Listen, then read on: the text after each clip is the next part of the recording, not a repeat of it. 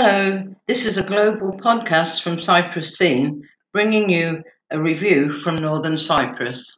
This is a post received to be shared and to be proud of. Reader's Mail. From Ralph Kratzer, the foreign residents and the TRNC, TFR Dear members of TFR.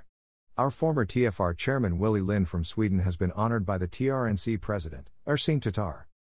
As a United Nations soldier, Lars Willy Lindh showed courage and took great risks and helped the Turkish Cypriot Turks in the Erenköy Wars. It was a great pleasure to present this brave man the honor plate of Retired Officers Association. Source Ersin Tatar Facebook post. Here is an article Erenköy. The truth is told with an interesting video about Willie's involvement as an officer in the UN troops in those days, 1964, which you can read by clicking here.